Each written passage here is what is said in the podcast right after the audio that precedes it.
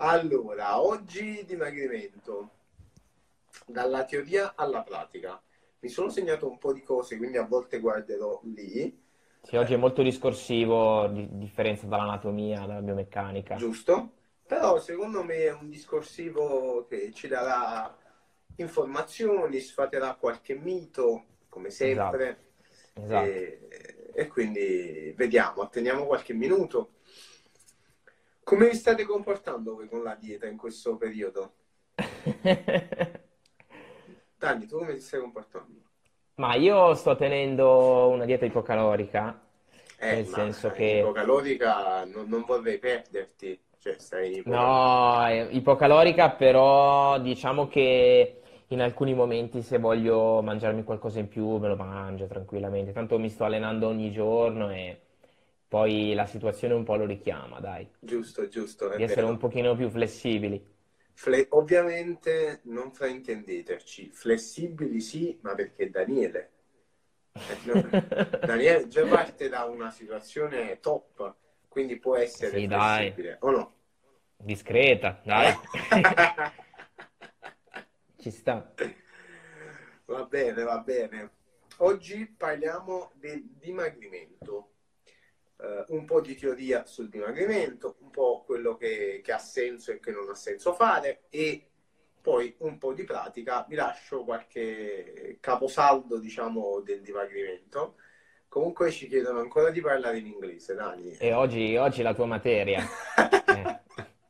La tua materia oggi. Quindi dovrei parlare io in inglese. No. Comunque... Ehm... E quindi parliamo di questo discorso, e io mi occupo di questo, quindi oltre a questo fatto però ci tengo molto perché ci sono un sacco di, di fake news che girano e quindi è giusto fare, dare un po' di informazione. Assolutamente.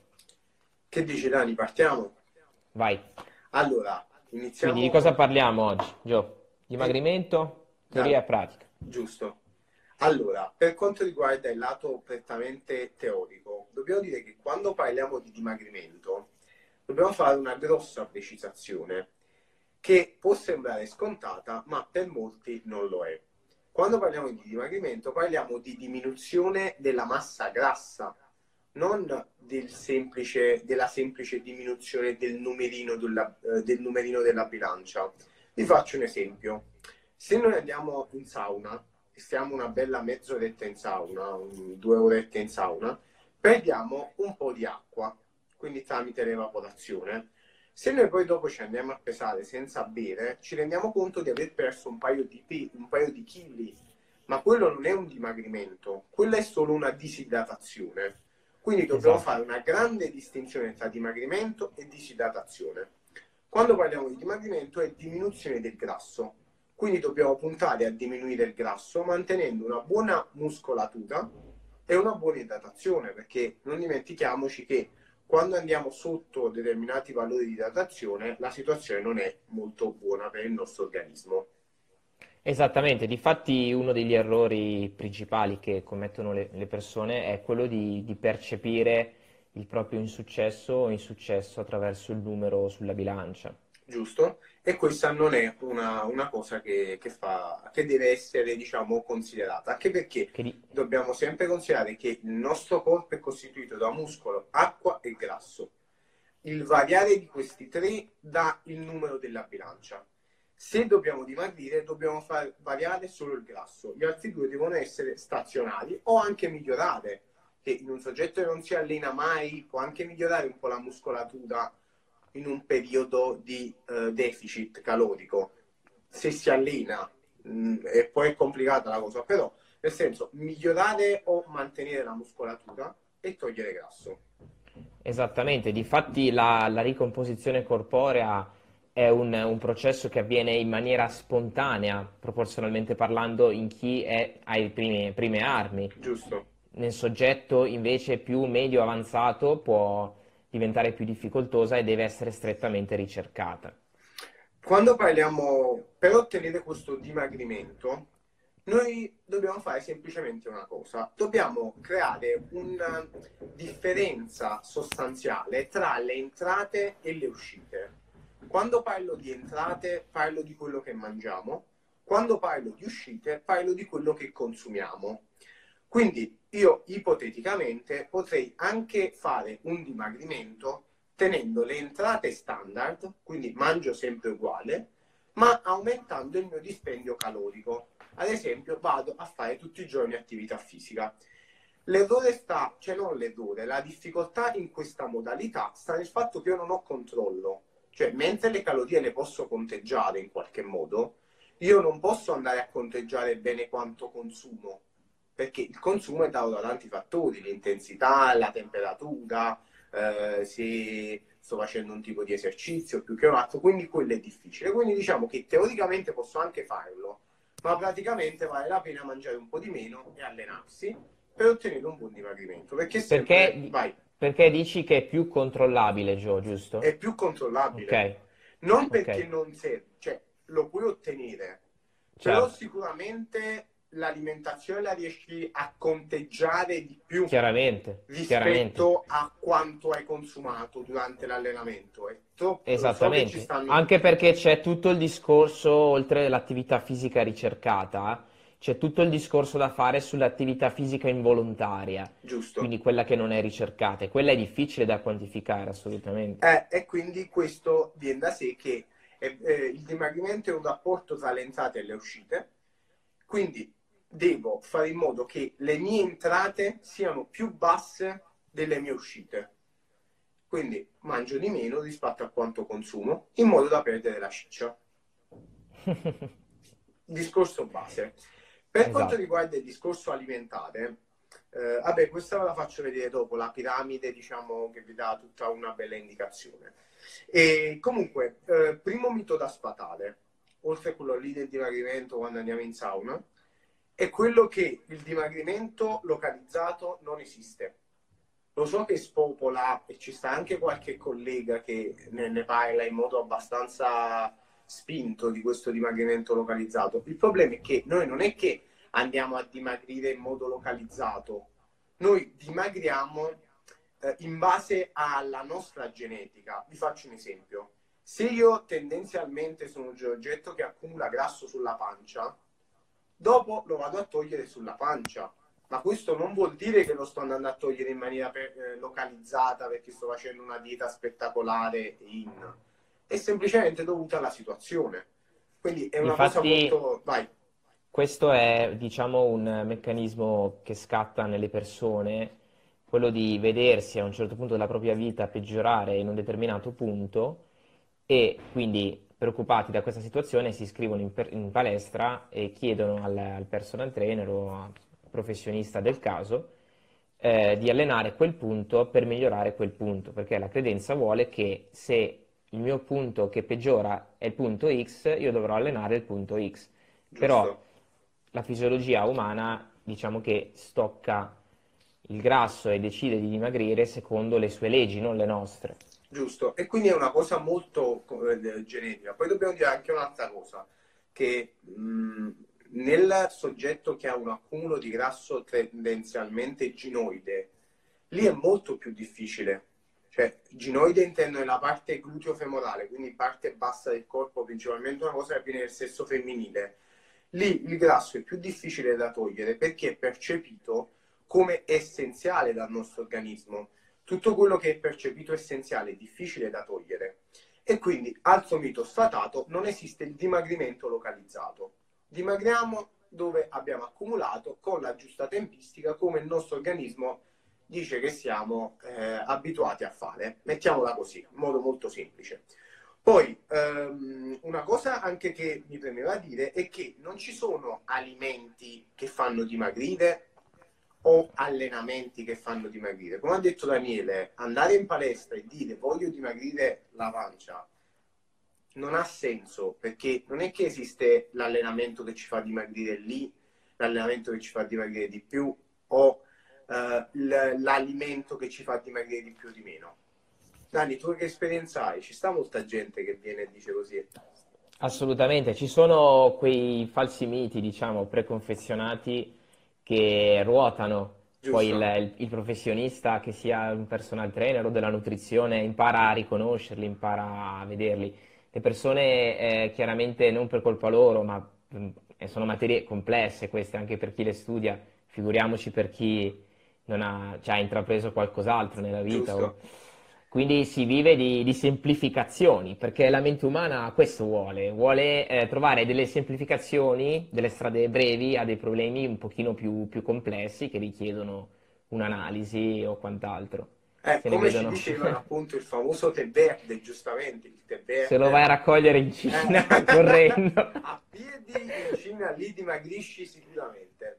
Dunque, assolutamente. eh, un altro discorso che mi premeva anche, e questo mi- lo faccio con molta orgoglio, mettiamola così, perché molto spesso vedo sui social che c'è questa corsa a chi fa dimagrire le persone nel modo più veloce possibile, mettendo eh, prima e dopo questo dimagrimento. Il problema è che anche se quella persona ha ottenuto quell'ottimo risultato in quel range di tempo, non vuol dire che quel risultato è riproducibile nelle altre persone.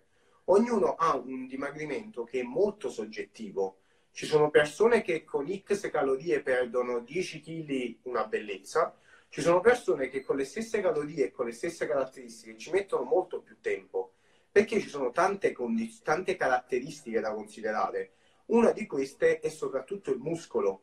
Se noi abbiamo poco muscolo, abbiamo molta difficoltà a perdere peso. Quindi noi a volte non dobbiamo fare la guerra al grasso, dobbiamo cercare di fare qualcosa per migliorare la nostra muscolatura, perché il muscolo è quello che brucia in soldoni le calorie. Il grasso sta lì, aspetta. E Dani, che poi ci una dici sul cosa muscolo? sul muscolo, c'è da dire che è un grandissimo contenitore di glicogeno, quindi di zuccheri, e più muscolo abbiamo, più siamo in grado di eh, saper gestire eventuali surplus, eventuali flussi di, di zuccheri in più. Quindi il Giusto, muscolo è un grandissimo indice metronomo della salute. giusto. Poi riguardo quel che dicevi tu sulla risposta, è appunto uno dei principi dell'allenabilità di un soggetto, che è il principio di individualità proprio, Giusto, nel senso che ogni soggetto è diverso, ha delle caratteristiche che vanno appunto analizzate e quant'altro. e questo viene da sé, an- il muscolo è importante anche per un altro principio. Eh, per ottenere un dimagrimento puro, quindi a livello fisiologico, vi spiego una cosa, eh, quello che brucia le calorie è il mitocondrio. Il mitocondrio è un organello cellulare che sta nella cellula e è quello che brucia principalmente il grasso. Quindi entra il grasso là dentro e in qualche modo lo utilizza a scopo energetico. Se noi abbiamo poco muscolo, abbiamo pochi mitocondri. Se abbiamo pochi mitocondri, possiamo fare tutta la fame del mondo, ma è difficile perdere peso, è molto difficile. Quindi è normale che una persona che ha fatto trentamila diete nella sua vita ed è sedentario, ad un certo punto sta bloccato. È normalissimo. E lì si deve fare Infatti, un lavoro più sul muscolo. Infatti lancio una, una riflessione, si parla sempre di alimentazione flessibile, l'abbiamo c- accennata noi anche all'inizio della diretta, ma si parla poco di flessibilità metabolica, ok? Cioè l'alimentazione è flessibile, ma tu che flessibilità metabolica hai? Questo si parla meno di solito, È che è vero, un pochino più importante. è vero. Che cosa, spieghiamo un po' cosa si intende per flessibilità metabolica, Dani, in modo Praticamente semplice. in modo semplice, eh, la capacità di saper eh, shiftare tra un mete- metabolismo energetico e un altro, tra, diciamo, saper gestire eventuali surplus, eventuali cambi di alimentazione e quant'altro. Quindi questa cosa la possiamo fare soltanto se abbiamo una buona alimentazione generale e soprattutto se abbiamo un buon muscolo. Non dimentichiamoci questo concetto, è importante. Per un buon dimagrimento serve una buona muscolatura in generale. Un Sì. altro concetto importante è che non esistono integratori che fanno dimagrire. Possiamo fare tutti i giri del mondo. Integratori che fanno dimagrire non ce ne sono. Eh, qualcuno sponsorizza molto la carnitina, Poi in un altro video credo che farò un video proprio dove vi spiegherò questa questione della carne chimica, vi porto una review molto interessante su questo discorso. La, in generale gli integratori non fanno dimagrire, non c'è nessun integratore che apporta un dimagrimento, perché per dimagrire ci vuole un deficit calorico. Finita la storia. Esatto. Possiamo far vedere la piramide, Gio. Quella lì mo la faccio vedere quando parliamo del lato pratico. Ah, ok, ok. Ultimo discorso eh, che è collegato a questo, le diete alla moda. La dieta dell'acqua, del limone, la dieta Lemme, la dieta centoventi, la dieta centoquaranta. Alla fine è tutto marketing. Non è che ci ridiamo sopra. Cioè, nel senso, ridiamoci sopra, è tutto marketing. È quello che è dietro al marketing del, del dimagrimento. Tutti vi vogliono vendere il dimagrimento rapido. In realtà è marketing, non è, non è scienza. Um, anche perché dobbiamo dire una cosa importante, e lo dico con molto, diciamo, con, con piacere. Lo sapete perché tutte le diete funzionano? Perché tutte si basano su un'unica cosa, il deficit calorico. Tutte le diete che fate, mangiate di meno di quanto dovete. Mo, o fate la fame, o mangiate un po' di meno, o mangiate solo l'acqua, o solo gli integratori. Comunque assumete meno calorie. Ed è la base di tutte le diete del mondo. Ora vi fanno perdere muscolo, acqua, grasso, in generale. È vero questo. Io posso affermare con assoluta certezza, in base alla mia esperienza in questo lavoro, in questo mestiere, che una persona partendo da una condizione di sedentarietà e di disordine alimentare, basta che segue una parvenza di regime alimentare con delle piccole regole fisiologiche, giusto, e già questa migliora. È vero. Infatti la vera, eh, la vera sfida, la vera conoscenza, anche per chi fa questo lavoro, eccetera, è eh, far migliorare un altro tipo di soggetti.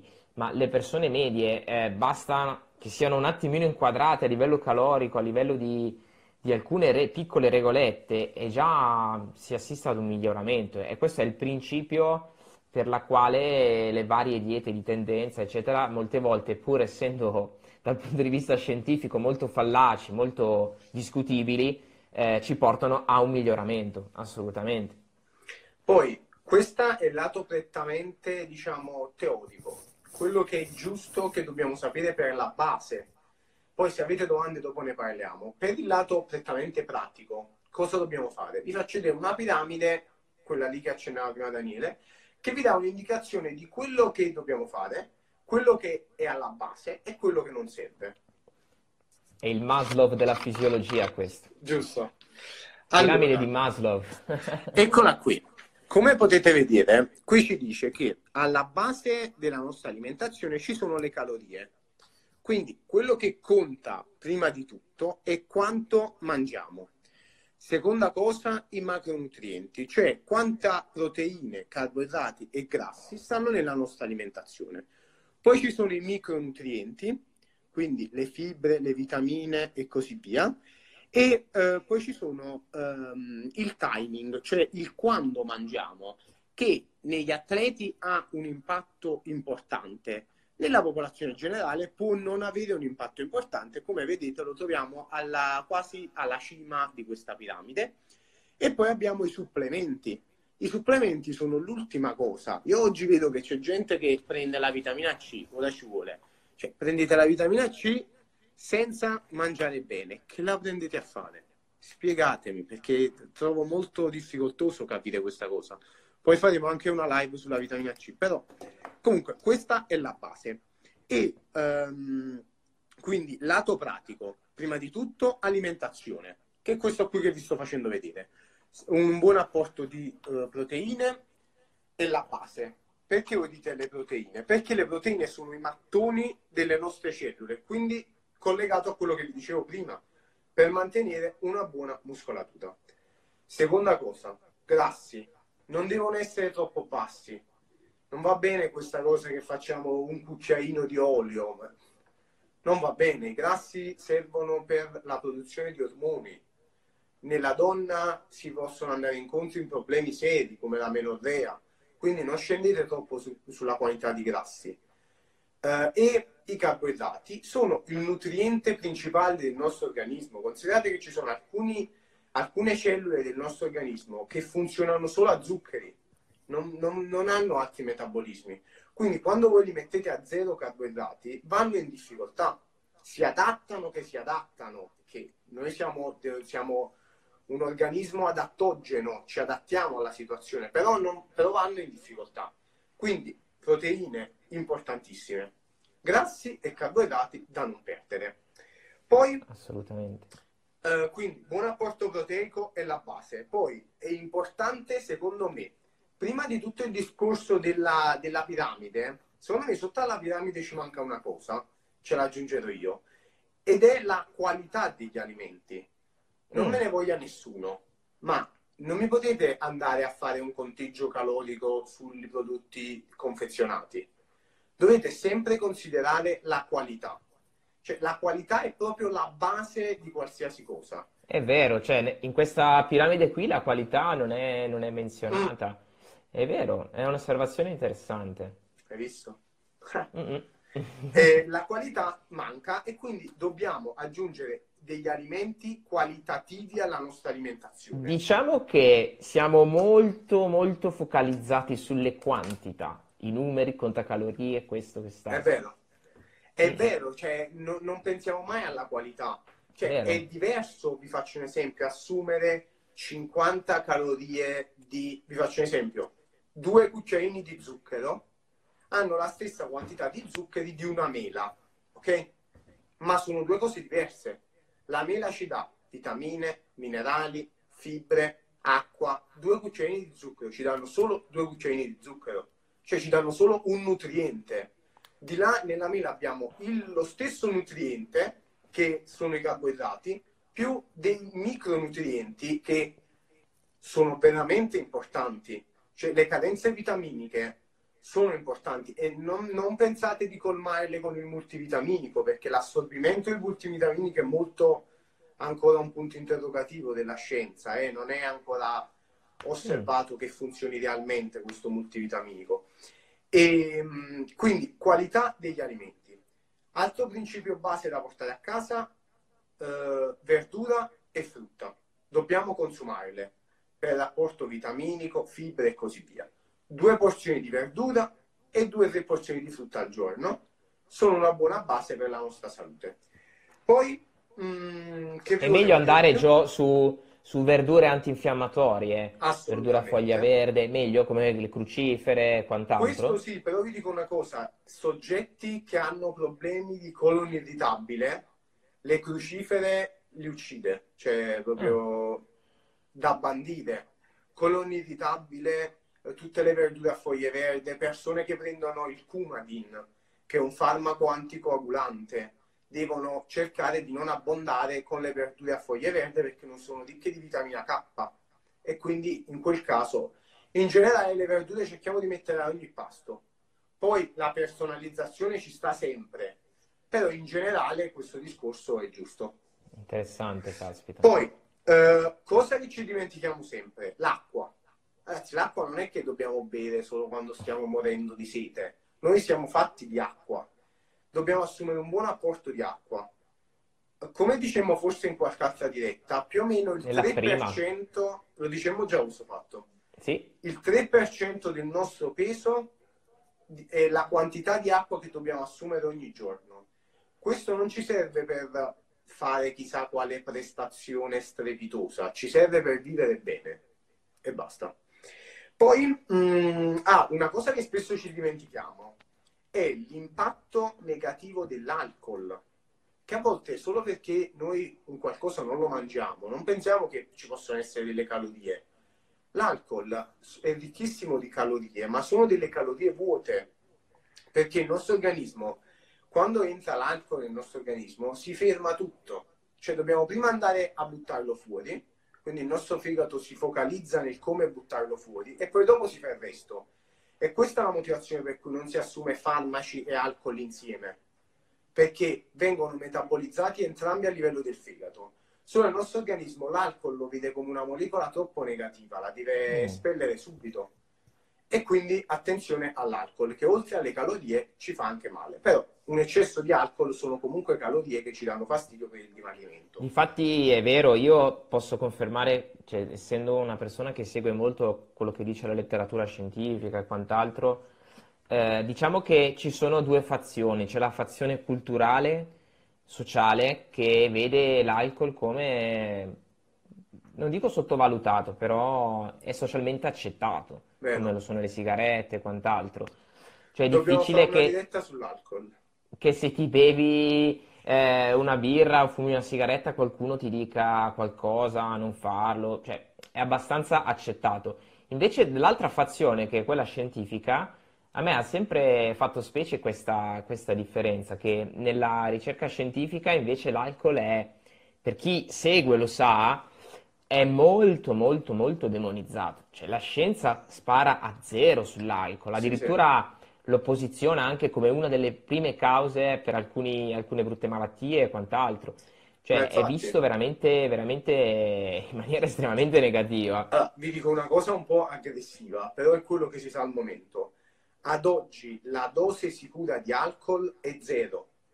Cioè zero nella vita è la dose sicura di alcol. Sì, assolutamente. Ora, è ovvio che qualcuno mi può dire, ma un bicchiere di vino, una, una tanto, sono... che mi fa?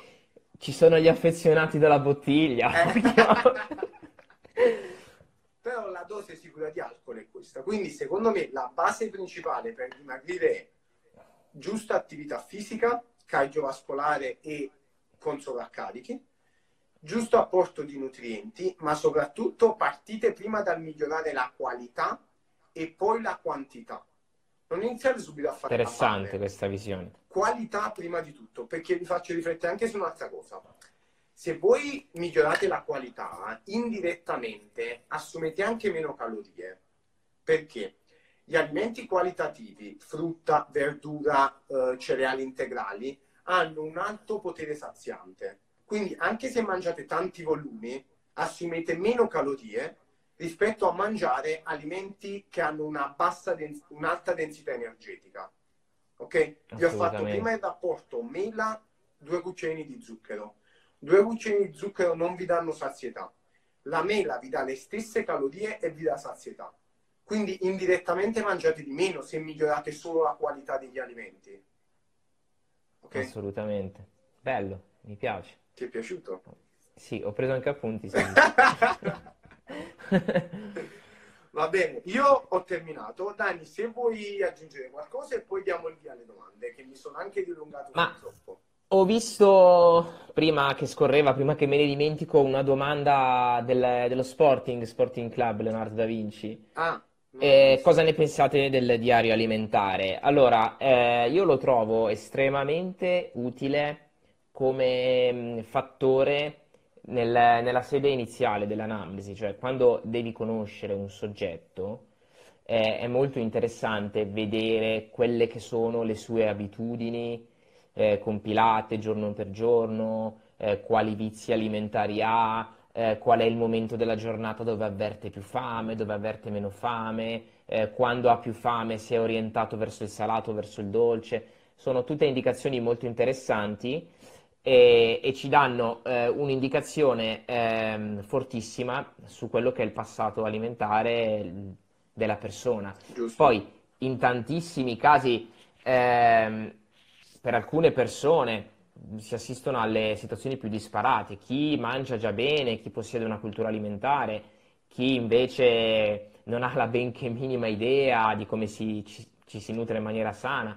Eh, molte volte in questi diari basta semplicemente spostare degli alimenti, eh, riposizionare delle, delle variabili per vedere il soggetto migliorare, stare meglio. Molte volte invece è completamente tutto da, da rivedere, ma per questo ci pensa lui. Allora, io dico una cosa, secondo me il diario è molto utile, eh, però non per tutti.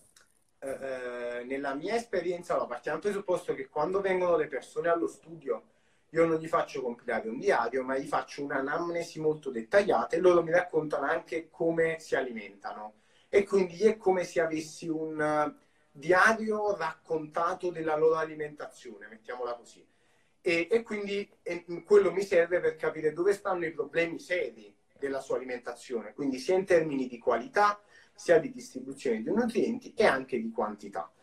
Eh, mi è capitato a volte di chiedere il diario, a volte l'ho utilizzato per dare un'idea alle persone di come mangiano. Cioè, la gente non sa come mangia. Cioè, l'ho utilizzato come arma per fargli capire, vedi cosa stai sbagliando. È vero, per consapevolizzare Giusto. il soggetto. Eh, okay. Molte persone non hanno la consapevolezza. Ho mangiato il biscottino, però la dieta la sto seguendo. Capito? Ti rispondono in questo modo. E, e il diario può essere un modo per consapevolizzare, per dargli un'idea di quello che fanno. Però, dall'altro lato, io dico, persone che hanno fatto molte diete in passato lo reggono malissimo il diario. Eh, questo fatto di pressione, come se uno li stia guardando, eh, continuo mm. controllo, lo reggono molto male. Quindi dipende, secondo me, sempre dalla persona che sia di fronte. Almeno nella mia esperienza questo mi è capitato. Ok. Personalmente. Ok. Poi se non ci sono domande voglio aggiungere una cosa. Se avete domande fatele. Allora, eh, allenarvi.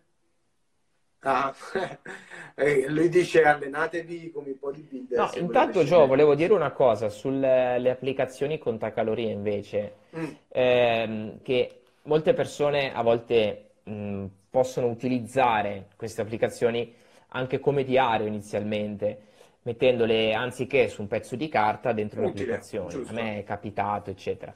Solamente che eh, il mio consiglio, l'errore da non fare, secondo me, è quello di farci dire dall'applicazione cosa dobbiamo fare, perché le persone a volte, inserendo le calorie, i macronutrienti che mangiano all'interno di queste applicazioni, Eh, si spaventano, si fanno delle domande, si dicono eh, ma l'applicazione però mi dice che devo raggiungere tot.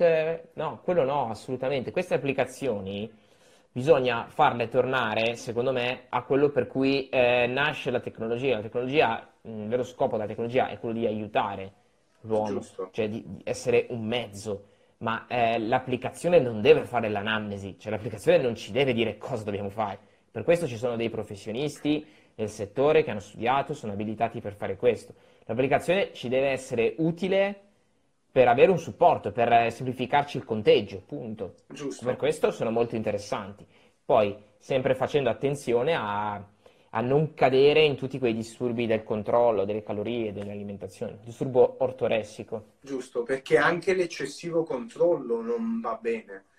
Esatto. Io sono dell'idea, sono molto vicino all'equilibrio.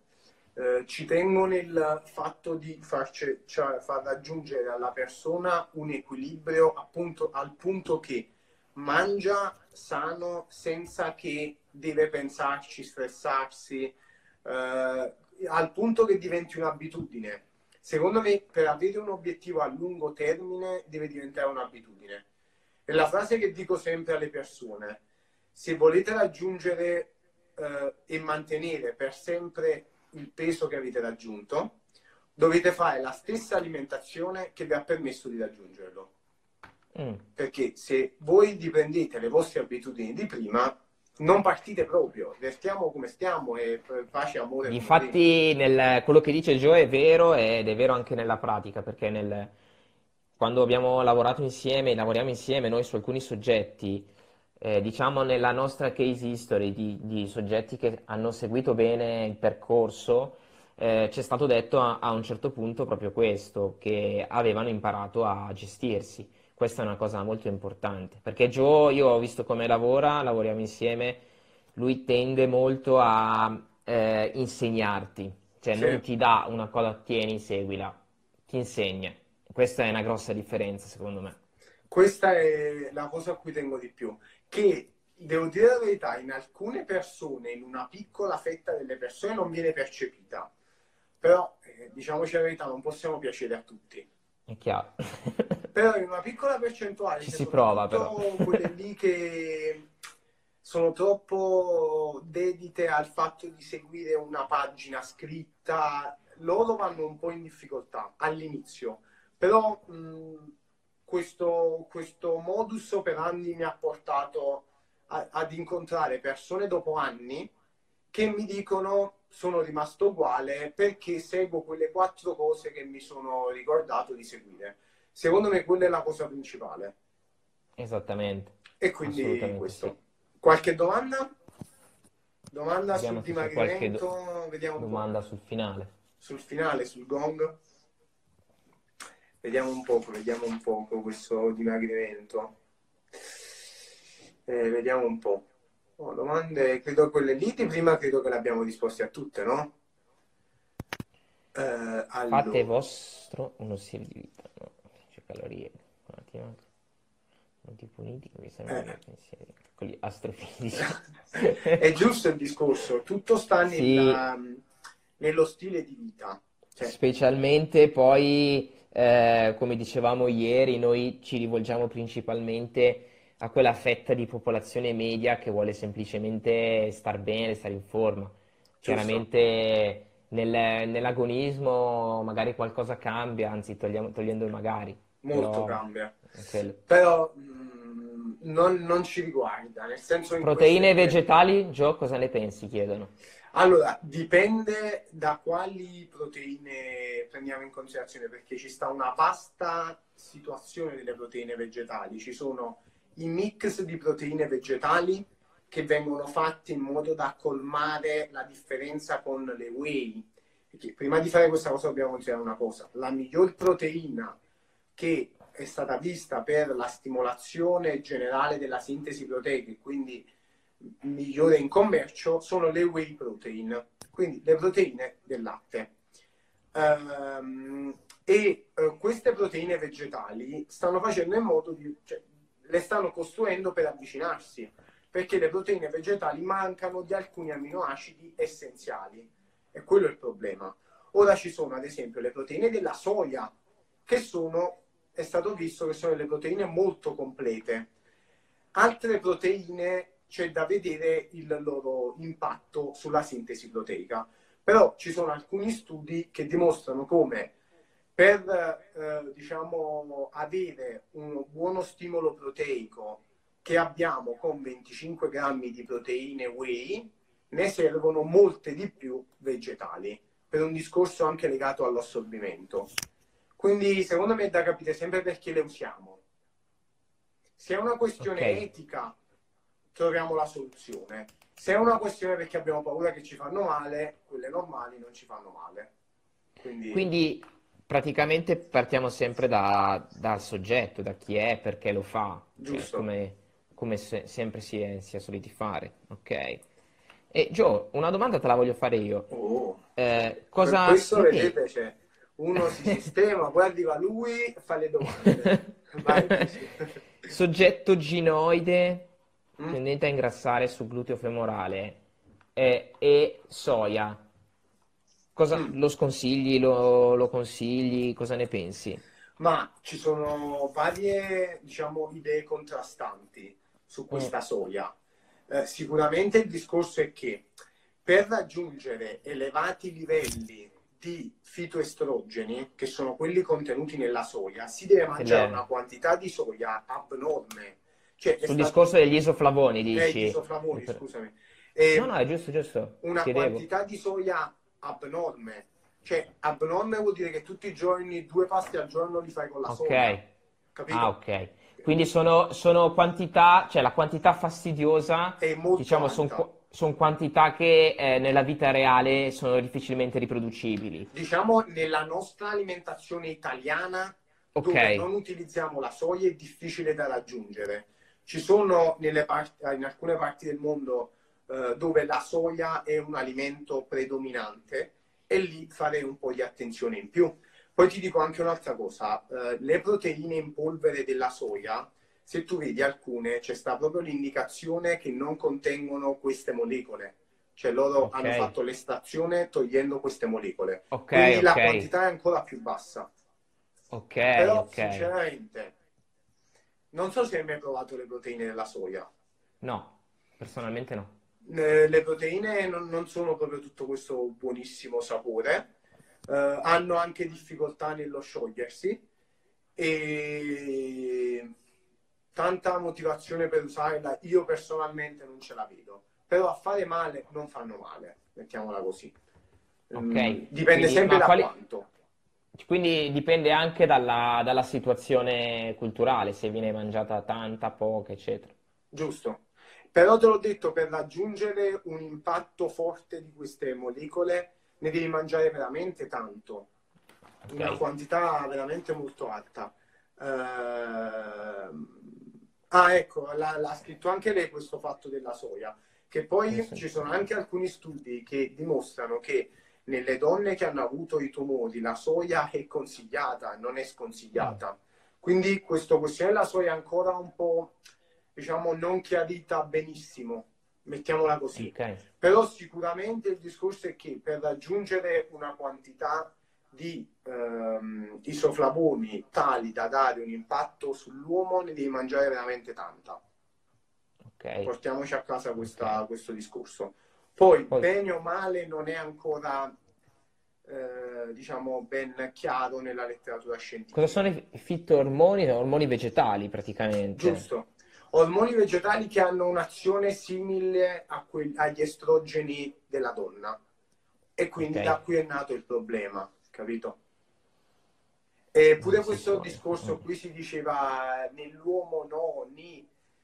Il problema è sempre quello che per quanto noi abbiamo paura di questa soia, la quantità che ci può creare danno è veramente una quantità che noi non consumiamo sicuramente in Italia ed è una quantità che tramite le proteine in polvere non assumiamo. Tutto qui.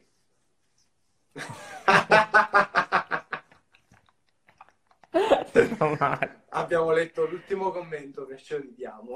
Ok.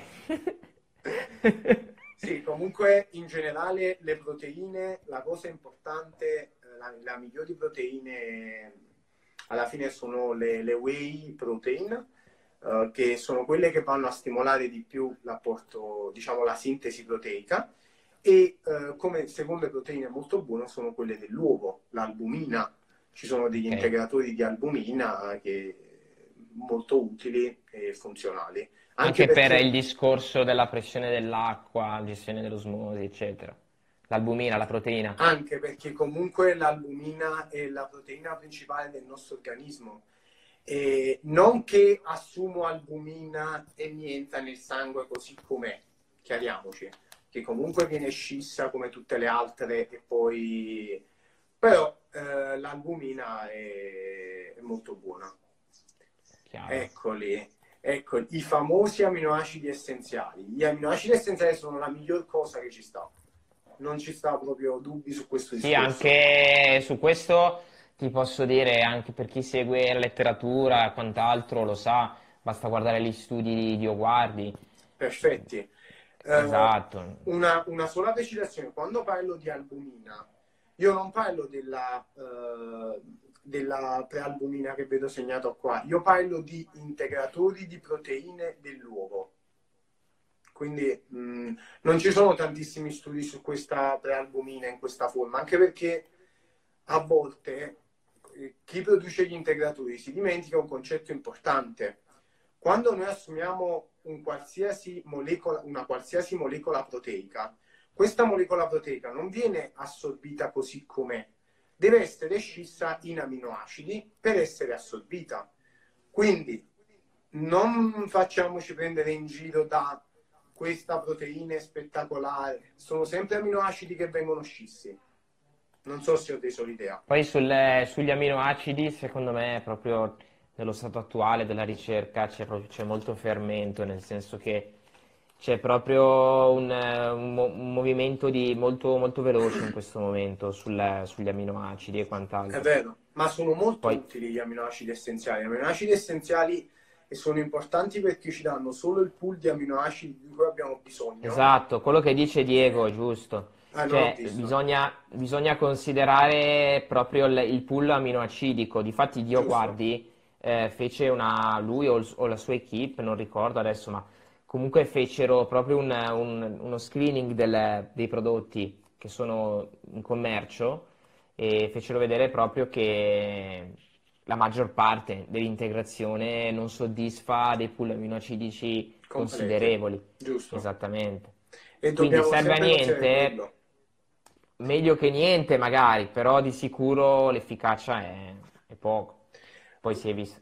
Lui ovviamente ci diceva o aminoacidi o proteine, è giusto perché comunque dentro alle proteine ci sono gli aminoacidi. Gli aminoacidi sono la forma predigerita delle proteine, dove ci hanno tolto la roba che non serve, quindi gli aminoacidi non essenziali. E quindi gli aminoacidi essenziali hanno un grande impatto, ma non tanto... Eh, vi faccio un discorso molto importante e legato alla, come posso dire, a quella che è la scienza in generale. Non sono tanto importanti per noi gli aminoacidi, cioè per noi soggetti che stiamo bene, in salute e possiamo mangiare. Gli aminoacidi essenziali hanno un impatto importante nei malati, cioè nei malati che sono fermi per mantenere un buon apporto proteico anche senza assumere tante proteine. Cioè soggetti che non hanno possibilità di mangiare, lì hanno un impatto molto forte. In noi, sì, sono buoni gli aminoacidi essenziali, ma posso anche mangiarmi uno yogurt, per dire, non è che... Non so se è, pass- è passata l'idea che voglio dirvi, cioè, sono buoni sicuramente, ma sono molto più buoni nel clinico eh, perché hanno un impatto molto forte. Anche, anche per esempio negli anziani. Negli il discorso anziani, della sarcopenia anche. Negli anziani sono per perfetti gli aminoacidi essenziali, perché mi vanno a stimolare la sintesi proteica senza andarmi a sovraccaricare con gli aminoacidi non essenziali.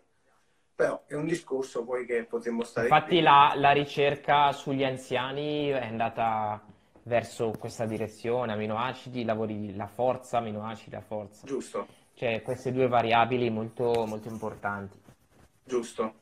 Vediamo un po'. Uh, prendete le pro post workout. Lui è un bodybuilder maledetto. Allora, per quanto riguarda la questione della finestra anabolica, credo che l'abbiamo, è stata smontata secondo me duemila tremila volte, non, non lo so. Comunque conta. Posso sempre... rispondere io su questa, Gio? Ovvio. Sul discorso della finestra anabolica. Vai. Eh, cioè eh... Essendo molto sintetico, per chi fa bodybuilding, fitness, si è visto che non è eh, tutta questa questo frangente non è così importante come si, si pensava. Vuoi per le deplezioni di glicogeno che sono abbastanza minime con un allenamento di fitness, bodybuilding, vuoi per tante cose. Invece ha tantissimo senso, tantissimo senso, Eh, negli atleti che Giusto. fanno bigiornaliera, che fanno eh, alta attività intensa, agonistica. Ad esempio, prendi un atleta agonista che fa due allenamenti al giorno, dopo il primo allenamento, magari nella prima parte di giornata, allora la finestra anabolica, la ricarica del glicogeno, in quel momento lì diventa estremamente importante Giusto. ricaricare. Se, il timing lì è fondamentale. Ma infatti, due... prima ve l'avevo detto questo fatto del timing quando abbiamo visto la piramide. Assolutamente. Altrimenti non va, cioè non va dopo. Se invece, eh, anche perché, parliamoci chiaro, chi fa bodybuilding, fitness, eccetera, si sarà accorto che molte volte dopo un allenamento intenso, paradossalmente non si ha fame. Mm. Come mai? Quindi dobbiamo, siamo sempre lì anche su quell'equilibrio, ascoltare il corpo o no. Cioè, ehm, non è così impattante il concetto di finestra anabolica in chi fa fitness e bodybuilding, ecco. Può avere senso appunto il timing in chi, eh, negli atleti che hanno una doppia seduta, lì ha molto, molta importanza. E parliamo specificatamente delle ricariche di glicogeno. Eh? Sì, perché considerate una cosa, Dani mi pare che questa cosa la vidi un, un, una cosa tua, una storia tua. Ehm, quando assumete proteine e carboidrati insieme, nelle giuste dosi, c'è una maggiore ricarica glucidica a livello muscolare sì, rispetto, ad assumere, rispetto ad assumere solo le proteine.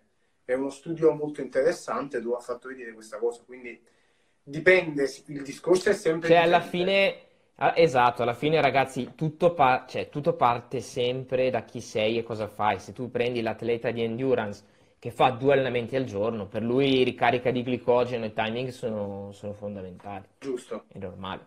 Quindi di, dipende, però in generale la piramide che vi ho fatto vedere prima e che ho messo forse stamane nelle mie storie è quello che è la base di tutto il resto. Solo Ma... che l'unica cosa sotto la piramide metteteci qualità degli alimenti.